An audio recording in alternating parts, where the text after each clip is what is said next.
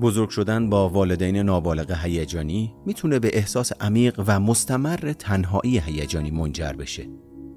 مهم نیست که چقدر سخت تلاش می‌کنید تا با فرزندان خودتون ارتباط برقرار بکنید یا با اونها باشید. وقتی اونها رو نمی‌بینید و پاسخگوی نیازهاشون نیستید، تنهایی هیجانی رو براشون رقم می‌زنید.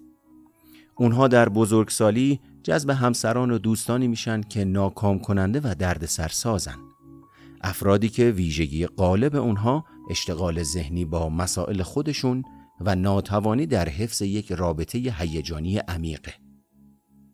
وقتی به این گروه از مراجعینم درباره والدین نابالغ هیجانی آموزش میدم، خیلی از اونها خاطرات کودکیشون رو به یاد میارن.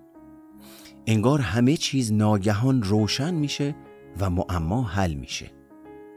قضیه از این قراره والدینی که تمام عشقشون خود محورانه بوده و تلاش های فرزندانشون رو برای برقراری رابطه هیجانی عمیقتر رد کردن. وقتی اونها به ناپختگی هیجانی والدین خودشون پی می‌برن تازه لحظات مهم و حساس دوران کودکیشون براشون معنا پیدا می‌کنه. اونها با درک عمیقتری که نسبت به محدودیت های والدین خودشون پیدا کردن دیگه مجبور نیستن بیشتر از این اسیر ناپختگی های والدینشون باشن.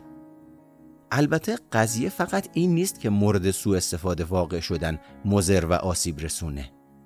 کل روی کرده فرزند پروری این گروه از والدین از نظر هیجانی ناسالمه و فضایی سرشار از ناامنی، استراب و بیاعتمادی بین کودک و والدین به وجود میاره.